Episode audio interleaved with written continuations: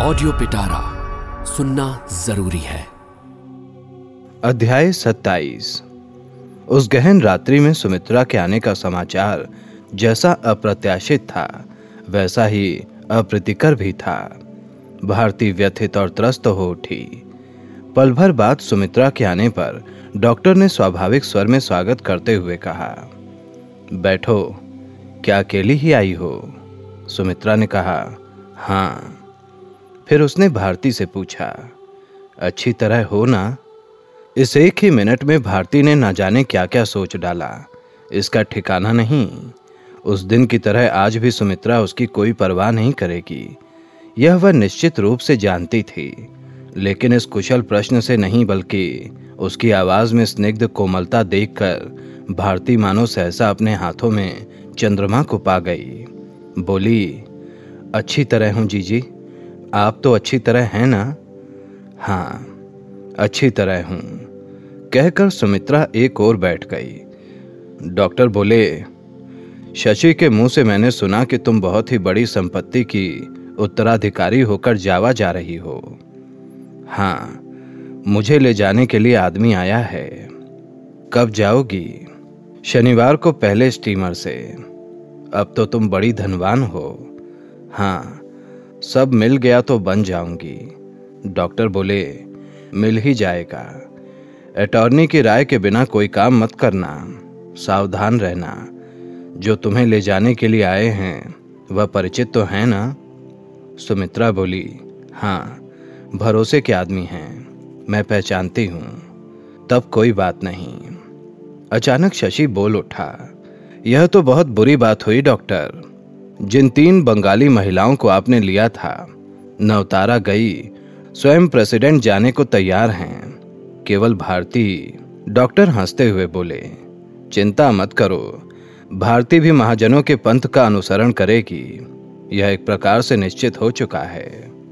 भारती ने गुस्से से देखा।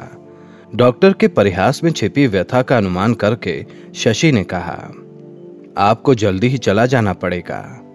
अब तो आप देखिए कि आपके पथ के दावेदारों की एक्टिविटी कम से कम बर्मा में तो समाप्त हो गई, इसे अब कौन चलाएगा? वे उसी तरह हंसते हुए बोले, यह कैसी बात कह रहे हो कवि? इतने समय से इतना देख सुनकर भी अंत में सव्यसाची के लिए तुम्हारे ही मुंह से यह सर्टिफिकेट? 3 महिलाएं चली जाएंगी, क्या इसीलिए पथ के दावेदार समाप्त हो जाएगा? शराब छोड़ देने का क्या यही फल हुआ है? इससे तो अच्छा है कि फिर पीना शुरू कर दो। बात मजाक सी सुनाई पड़ने पर भी मजाक नहीं है, यह समझ लेने पर भी भारती ठीक ठीक नहीं समझ सकी। कनखियों से उसने बड़े ध्यान से देखा, सुमित्रा आंखें झुकाए चुपचाप बैठी है। उसने मुंह उठाकर डॉक्टर के चेहरे पर नजरें टिकाए रखकर कहा, भैया, समझने के लिए मुझे तो शराब शुरू करने की ज़रूरत नहीं है, लेकिन फिर भी मैं कुछ नहीं समझ पाई। नवतारा कुछ भी नहीं है और मैं तो उससे भी तुच्छ हूँ, लेकिन सुमित्रा जीजी, जिन्हें तुमने प्रेसिडेंट का आसन दिया है, उनके चले जाने पर क्या तुम्हारे पद के दावेदार को चोट नहीं पहुँचेगी? सच बताओ भैया, केवल किसी को लांछित करने के लिए ही नाराज़ होकर मत कहना। सुमित्रा जिस तरह मुंह झुकाए बैठी थी, उसी तरह चुपचाप नीचा मुंह किए मूर्ति की भांति बैठी रही। डॉक्टर पल भर मौन रहे, उसके बाद धीरे धीरे बोले, भारती, मैंने क्रोध में यह बातें नहीं कही हैं। सुमित्रा अवहेलना की वस्तु नहीं है, तुम शायद नहीं जानती, लेकिन सुमित्रा स्वयं अच्छी तरह जानती है कि इन मामलों में अपनी हानि की गणना नहीं करनी चाहिए। इसके लिए किसके प्राण फालतू हैं? प्राणों का मूल्य किस चीज़ से निश्चित किया जा सकता है? बताओ तो। मनुष्य तो जाएगा ही, वह चाहे जितना भी बड़ा क्यों ना हो। किसी के अभाव को ही हमें सर्वनाश नहीं समझ लेना चाहिए। जल के स्रोत के समान एक का स्थान दूसरा स्वच्छंदता से और बिल्कुल अनायास ही पूरा कर सकता है। यही शिक्षा हमारी पहली और प्रधान शिक्षा है भारती। भारती बोली, लेकिन ऐसा तो संसार में होता नहीं। उदाहरण के रूप में तुम्ही को मान लिया जाए, तुम्हारा अभाव कोई किसी दिन पूरा कर सकता है, यह बात मैं सोच भी नहीं सकती भैया। डॉक्टर बोले, तुम्हारी विचारधारा अलग ही है भारती, और जिस दिन मुझे इसका पता चला उसी दिन से मैं तुम्हें फिर से इस दल में खींच लाने में असमर्थ हो गया। मेरे मन में बार बार यही विचार आया है कि संसार में तुम्हारे लिए या नहीं दूसरा काम है। भारती बोली, और मुझे भी बराबर यही ख्याल आता रहा है कि तुम मुझे अयोग्य समझकर दूर हटा देना चाहते हो। अगर मेरे लिए दूसरा काम हो तो मैं उसी के लिए अभी से निकल पड़ूंगी। लेकिन मेरे प्रश्न का तो यह उत्तर नहीं है भैया, वास्तविक बात ही तुच्छ हो गई है। तुम्हारा अभाव जल के स्रोत के समान पूरा हो सकता है या नहीं? तुम कह रहे हो कि हो सकता है और मैं कह रही हूँ कि नहीं हो सकता। मैं जानती हूँ कि नहीं हो सकता। मैं जानती हूँ कि मनुष्य केवल जल का स्रोत नहीं है, तुम तो अवश्य ही नहीं हो। पल भर मौन रहकर उसने फिर कहा, केवल इसी बात को जानने के लिए मैं तुम्हें परेशान न करती, लेकिन जो नहीं है, जिसे तुम स्वयं जानते हो कि वह सत्य नहीं है, मुझे उसी से फुसलाना चाहते हो। भारती ने ही फिर कहा, इस देश में अब तुम्हारा ठहरना नहीं हो सकता। तुम जाने को बैठे हो, फिर तुम्हें वापस पाना कितना अनिश्चित है। यह सोचते ही हृदय में ज्वाला धधक उठती है, इसी से उसका सोच नहीं करती। फिर भी सत्य को प्रतिक्षण अनुभव किए बिना नहीं रह सकती। इस व्यथा की सीमा नहीं है, लेकिन इससे भी बढ़कर मेरी व्यथा यह है कि तुमको इस तरह पाकर भी मैं नहीं पा सकी। आज मुझे कितने प्रश्न याद आ रहे हैं भैया, लेकिन मैंने जब भी उन प्रश्नों को पूछा है, तुमने सच भी कहा है और झूठ भी कहा है, सच और झूठ मिलाकर भी कहा है, लेकिन किसी भी तरह मुझे सत्य क्या है यह जानने नहीं दिया। तुम्हारे पथ के दावेदार की मैं सेक्रेटरी हूँ, फिर भी तुम्हारे कार्य पद्धति में मेरी बिल्कुल श्रद्धा नहीं है। मैंने यह बात कभी नहीं छिपाई। तुम नाराज नहीं हुए, न अविश्वास ही किया। मुस्कुराते हुए केवल मुझे अलग कर देना चाहा है। अपूर्व बाबू के जीवन दान की बात भी मैं भूली नहीं हूँ। मालूम होता है मेरे छोटे से जीवन का कल्याण केवल तुम ही निर्दिष्ट कर सकते हो, कर सकते हो भैया। जाते समय अब अपने आप को छिपाकर मत जाओ। तुम्हारा, मेरा, सभी का जो परम सत्य है, उसे ही आज कपट छोड़कर स्पष्ट प्रकट कर दो। इस अनोखी प्रार्थना का अर्थ न समझ पाने के कारण शशि और सुमित्रा दोनों ही आश्चर्यचकित होकर ताकते रह गए, और उनकी आंखों में नजर डालकर भारती अपनी व्याकुलता से स्वयं ही लज्जित हो उठी। यह लज्जा डॉक्टर की नजरों से छिपी न रह सकी। उन्होंने हंसते हुए कहा, सच झूठ और सफेद झूठ एक में मिलाकर तो सभी बोलते हैं भारती, इसमें मेरा विशेष दोष क्या है? इसके अतिरिक्त यदि किसी के लिए यह बात लज्जा करने की हो तो वह मेरे ही लिए है, लेकिन लज्जित तुम हो रही हो। भारती मुंह झुकाए बैठी रही। सुमित्रा ने इसका उत्तर देते हुए कहा, लेकिन अगर डॉक्टर तुम्हारे पास लज्जा हो ही नहीं तब? लेकिन स्त्रियां तो मुंह पर सच बात भी स्पष्ट रूप से कहने में लज्जा का अनुभव करती हैं, कोई कोई तो कह ही नहीं सकती। यह बात किसको लक्ष्य करके किसके लिए कही गई, यह किसी से छिपी नहीं रही, लेकिन जो श्रद्धा और सम्मान उनके लिए सहज प्राप्य मालूम होते हैं, उन्होंने ही सबको निरुत्तर कर दिया। 2-3 मिनट इसी तरह चुपचाप बीत जाने पर डॉक्टर ने भारती की ओर देखते हुए कहा, भारती, सुमित्रा ने कहा है कि मुझ में लज्जा नहीं है। तुमने यह आरोप लगाया है कि मैं सुविधा अनुसार सच झूठ दोनों ही बोला करता हूँ। आज भी उसी तरह कुछ कहकर इस प्रसंग को मैं समाप्त कर सकता था, यदि इसके साथ मेरे पथ के दावेदार का कोई संबंध ना होता। इसकी भलाई बुराई से ही मेरा सच झूठ निर्धारित होता है। यही मेरा नीति शास्त्र है, यही मेरी अकपट मूर्ति है। भारती अवाक होकर बोली, यह क्या कहते हो भैया? यही तुम्हारी नीति है, यही तुम्हारी अकपट मूर्ति है। सुमित्रा बोल उठी, हाँ ठीक यही है, यही इनका यथार्थ स्वरूप है। दया नहीं, ममता नहीं, धर्म नहीं। इस पत्थर की मूर्ति को मैं पहचानती हूँ। सुमित्रा की बात पर भारती ने विश्वास कर लिया हो, ऐसी बात नहीं है, लेकिन सुनकर वह स्तब्ध हो गई। डॉक्टर बोले, तुम लोग कहा करती हो चरम सत्य, परम सत्य, और यह अर्थहीन निष्फल शब्द तुम लोगों के लिए अत्यधिक मूल्यवान है। मूर्खों को भुलावे में डालने के लिए इससे बड़ा जादू मंत्र और कोई नहीं है। तुम लोग सोचती हो कि झूठ को ही बनाना पड़ता है। सत्य शाश्वत, सनातन और अपरुषेय है। यही झूठी बात है। झूठ की ही तरह सच को भी मानव जाति दिन रात बनाती है। यह भी शाश्वत नहीं है। इसका जन्म है, मृत्यु है। मैं झूठ नहीं बोलता, सत्य की सृष्टि करता हूँ। यह परिहास नहीं, सव्यसाची के हृदय की उक्ति है। भारती सुनकर पीली पड़ गई। अस्फुट स्वर में उसने पूछा, भैया, क्या यही तुम्हारे पथ के दावेदार की नीति है? नीति है, डॉक्टर ने उत्तर दिया। भारती, पथ के दावेदार मेरी तर्कशास्त्र की पाठशाला नहीं है। यह मेरी पथ पर चलने के अधिकार की शक्ति है। कौन कब किसे अज्ञात आवश्यकता के लिए नीति वाक्य की रचना कर गया, वही हो जाएगा पथ के दावेदारों के लिए सत्य। और इसके लिए जिसकी गर्दन फांसी के रस्सी से बंधी है, उसके हृदय का वाक्य हो जाएगा झूठ।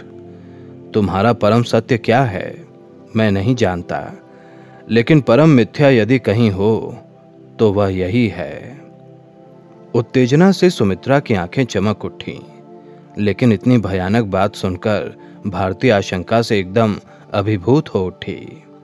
कवि जी, डॉक्टर हंस पड़े। शशि की कैसी भक्ति है देख ली। लेकिन डॉक्टर की हंसी में कोई भी शामिल नहीं हुआ। डॉक्टर ने दीवार घड़ी की ओर देखकर कहा, ज्वार समाप्त होने में अब देर नहीं है। मेरे जाने का समय हो गया। तुम्हारे तारा विहीन शशि तारा लौ जाने का समय अब मुझे नहीं मिलेगा। शशि ने कहा, मैं यह मकान कल ही छोड़ दूंगा। कहाँ जाओगे? आपके आदेशानुसार भारती के घर। डॉक्टर हंसते हुए बोले, देख रही हो भारती, शशि मेरा आदेश अमान्य नहीं करता। उस मकान का नाम क्या रखोगे शशि? शशि भारती लॉज। तुम्हें 3 बार धोखा खाते तो मैंने देखा है। इस बार शायद सफलता मिल जाए। भारती बहुत अच्छी लड़की है। इतने कष्ट में भी भारती हंस पड़ी। सुमित्रा ने भी हंसते हुए सिर झुका लिया। डॉक्टर बोले, तुम्हारे रुपयों की थैली जिसे मैं साथ लेकर जा रहा था, भारती के पास छोड़ जाऊंगा। वह भी एक मकान खरीदेगी। भारती बोली, क्या घाव पर नमक छिड़कना बंद नहीं होगा भैया? शशि ने कहा, रुपए आप ले जाइए डॉक्टर, मैंने आपको दे दिए। मेरे देश के घर द्वार बेचकर मिले रुपए देश के काम में ही लगने दीजिए। डॉक्टर हंस पड़े, लेकिन दूसरे ही पल उनकी आंखें डबडबा उठीं। बोले, रुपए मेरे पास हैं शशि, अब उनकी ज़रूरत नहीं है। इसके अतिरिक्त अब शायद रुपयों की कमी कभी होगी भी नहीं। कहकर वह हंसते हुए सुमित्रा की ओर देखने लगे। सुमित्रा की दोनों आंखें कृतज्ञता से भर उठीं।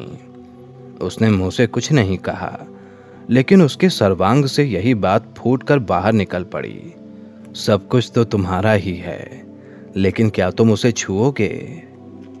डॉक्टर अपनी दृष्टि दूसरी ओर हटाकर कुछ देर स्तब्ध रहने के बाद बोले, कवि कहिए, ब्राह्मण भोजन कुछ पहले ही पूरा कर डाला, इसीलिए दुखी मत होना, क्योंकि अब जब शुभ मुहूर्त आएगा तब मुझे अवकाश नहीं मिलेगा, लेकिन वह दिन आएगा अवश्य।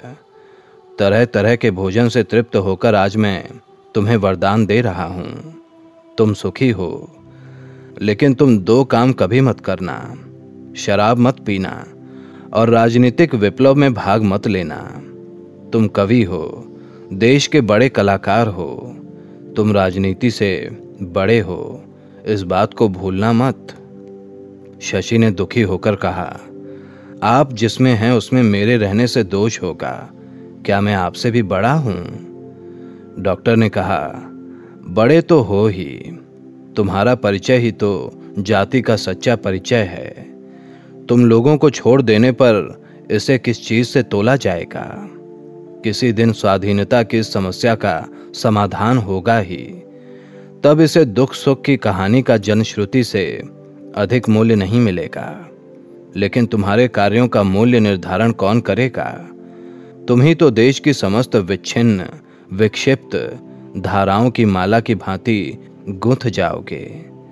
सुमित्रा बोली, कब गुंथेंगे यह बात वही जानते हैं, लेकिन तुमने बातें गूंथ कर उसका जो मूल्य बढ़ा दिया है उसे भारती कैसे संभालेगी?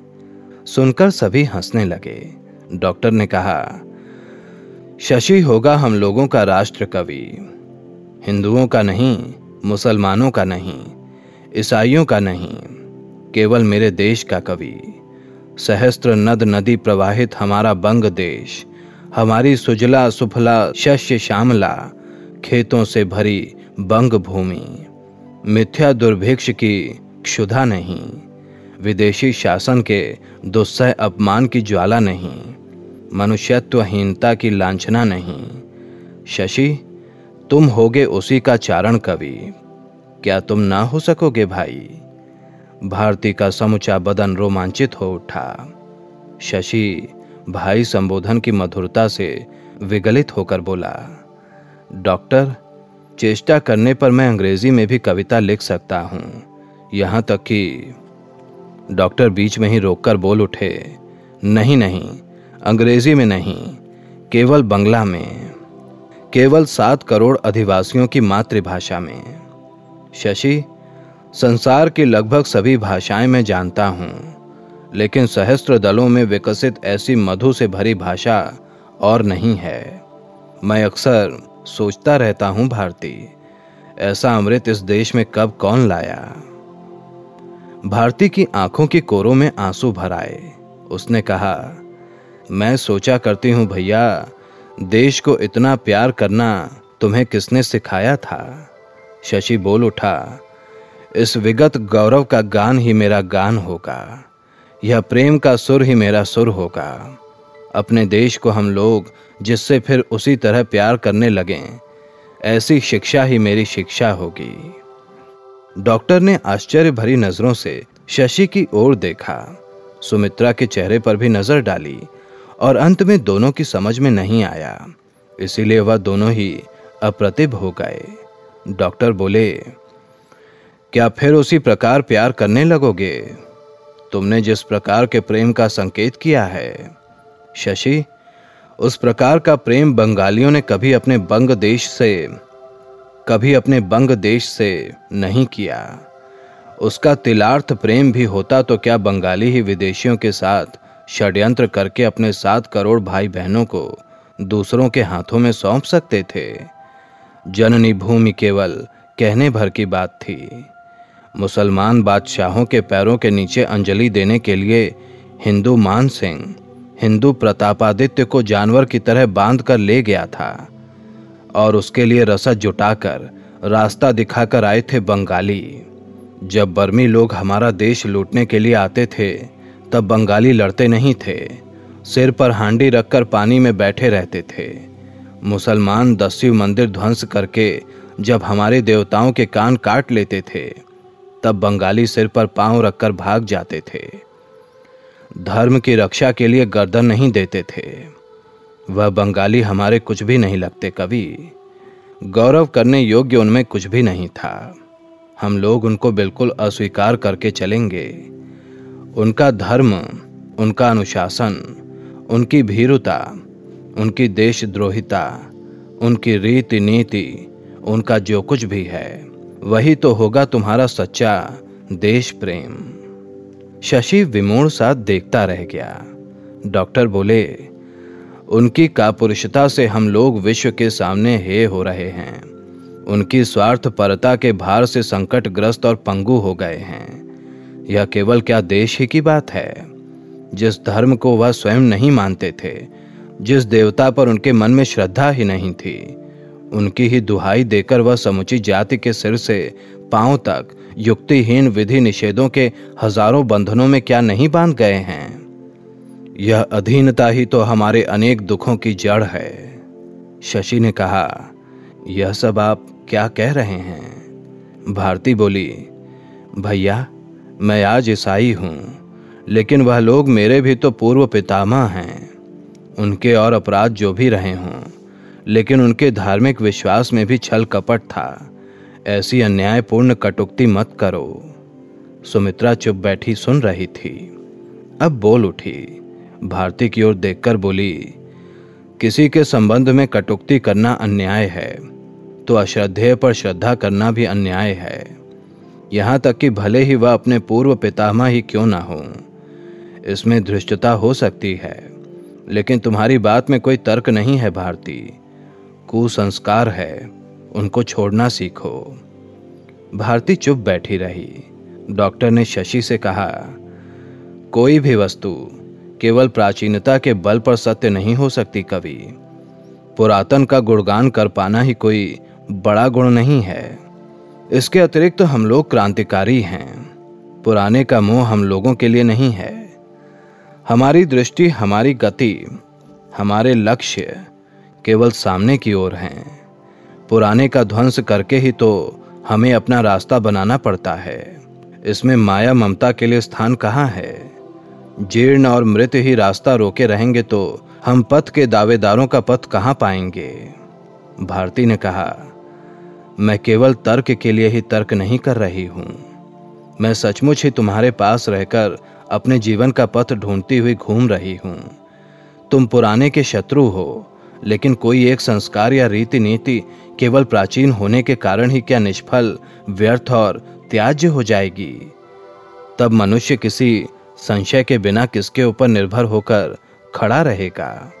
डॉक्टर बोले, इतना भार सहने वाली वस्तु संसार में कौन सी है, यह मैं नहीं जानता, लेकिन यह जानता हूँ भारती कि समय के साथ एक दिन सभी चीज़ें प्राचीन, जीर्ण और निकम्मी हो जाने पर त्याज्य हो उठेंगी। प्रतिदिन मनुष्य आगे ही बढ़ते जाएंगे और उनके पितामहों द्वारा प्रतिष्ठित हजारों वर्ष की पुरानी रीति नीतियाँ एक ही स्थान पर अचल होकर रह जाएंगी। ऐसा हो तो शायद अच्छा ही हो, लेकिन ऐसा होता नहीं है। इसमें आफत तो यही है कि केवल वर्षों की संख्या से ही किसी एक संस्कार की प्राचीनता निरूपित नहीं की जा सकती। वरना तुम भी आज हमारे साथ आवाज़ मिलाकर कहती, भैया जो कुछ पुराना है, जो कुछ जीर्ण है, सबको कुछ विचार किए बिना ही ममता छोड़कर ध्वस्त कर डालो, नए जगत की प्रतिष्ठा हो जाए। भारती ने पूछा, तुम क्या यह स्वयं कर सकते हो? क्या कर सकता हूँ बहन।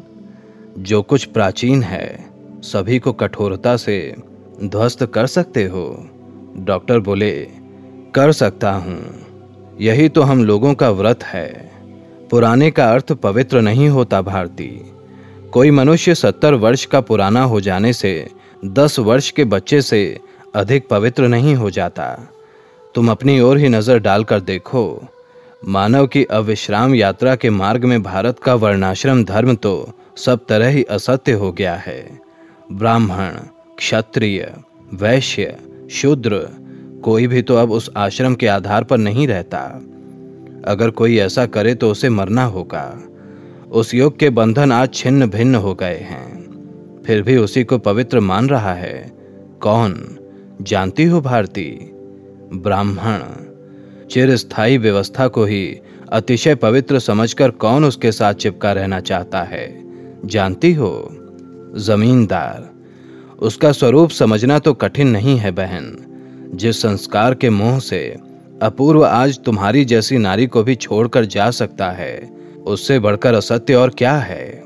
और क्या केवल अपूर्व के वर्णाश्रम धर्म की ही ऐसी दशा है? तुम्हारा ईसाई धर्म भी वैसा ही असत्य हो गया है भारती। उसकी भी प्राचीनता का मोह तुम्हें त्याग देना पड़ेगा।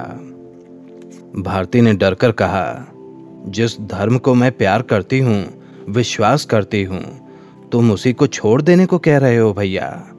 डॉक्टर बोले, हाँ कह रहा हूँ, क्योंकि सभी धर्म असत्य हैं, आदिम दिनों के कुसंस्कार हैं। विश्व मानवता के इतने बड़े शत्रु और कोई भी नहीं हैं। भारती उदास और स्तब्ध होकर बैठी रही। बहुत देर के बाद वह धीरे धीरे बोली, भैया तुम जहाँ भी रहो मैं तुमको प्यार करती रहूँगी, लेकिन अगर यही तुम्हारा यथार्थ मत हो तो आज से मेरा और तुम्हारा रास्ता बिल्कुल अलग है। मैंने एक दिन भी यह नहीं सोचा था कि तुम्हारे पथ के दावेदार का मार्ग इतना भयंकर पाप का मार्ग है। डॉक्टर ने जरा मुस्कुरा दिया। भारती ने कहा, मैं निश्चय पूर्वक जानती हूं कि तुम्हारे इस दयाहीन निष्ठुर ध्वंस के पथ में कल्याण कदापि नहीं है। मेरा स्नेह का पथ, करुणा का मार्ग, धार्मिक विश्वास की राह, यही मेरा श्रेय है, यही पथ सत्य है। इसीलिए तो तुमको खींचना नहीं चाहा भारती। तुम्हारे संबंध में गलती की थी सुमित्रा ने, लेकिन मुझसे कभी गलती नहीं हुई। अपने मार्ग से ही चलो। स्नेह के आयोजन, करुणा की संस्थाएं संसार में खोजने पर अनेक मिल जाएंगी, मिलेगा नहीं तो केवल पथ का दावेदार। कहते कहते उनकी आंखों की दृष्टि पल भर के लिए जलकर फिर बुझ गई, लेकिन उनका कंठ स्वर स्थिर और गंभीर था। भारती और सुमित्रा दोनों ही समझ गई कि सव्यसाची की यह शांत मुखश्री, यह संयत अचंचल भाषा ही सबसे अधिक भीषण है। सव्यसाची ने मुंह उठाकर कहा, तुमसे तो कई बार कह चुका हूं भारती कि मुझे कल्याण की कामना नहीं है। मुझे तो कामना है केवल स्वाधीनता की, स्वाधीनता की। राणा प्रताप ने चित्तौड़ को जब जनहीन वन में परिणित कर दिया था, तब सारे राजपूताने में उनसे बढ़कर अकल्याण की मूर्ति और कहीं भी नहीं थी। यह घटना जब हुई तब से कितनी शताब्दियां बीत गईं, फिर भी वह अकल्याण ही आज हजारों कल्याणों से बड़ा हो गया है। लेकिन जाने दो इन व्यर्थ के तर्कों को।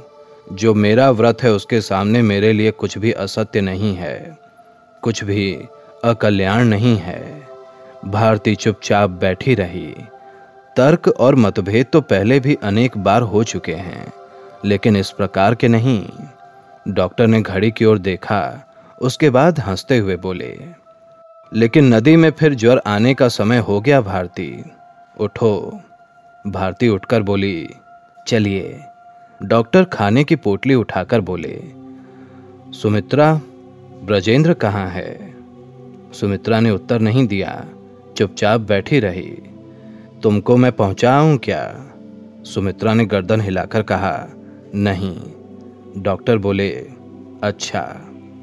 फिर भारती से उन्होंने कहा, अब देर मत करो बहन, चलो। यह कहकर वह बाहर चले गए। सुमित्रा उसी तरह मुंह झुकाए बैठी रही। भारती ने उसको नमस्कार किया और डॉक्टर के पीछे पीछे चल पड़ी। ऐसी ही इंटरेस्टिंग किताबें कुछ बेहतरीन आवाजों में सुनिए सिर्फ ऑडियो पिटारा पर। ऑडियो पिटारा सुनना जरूरी है।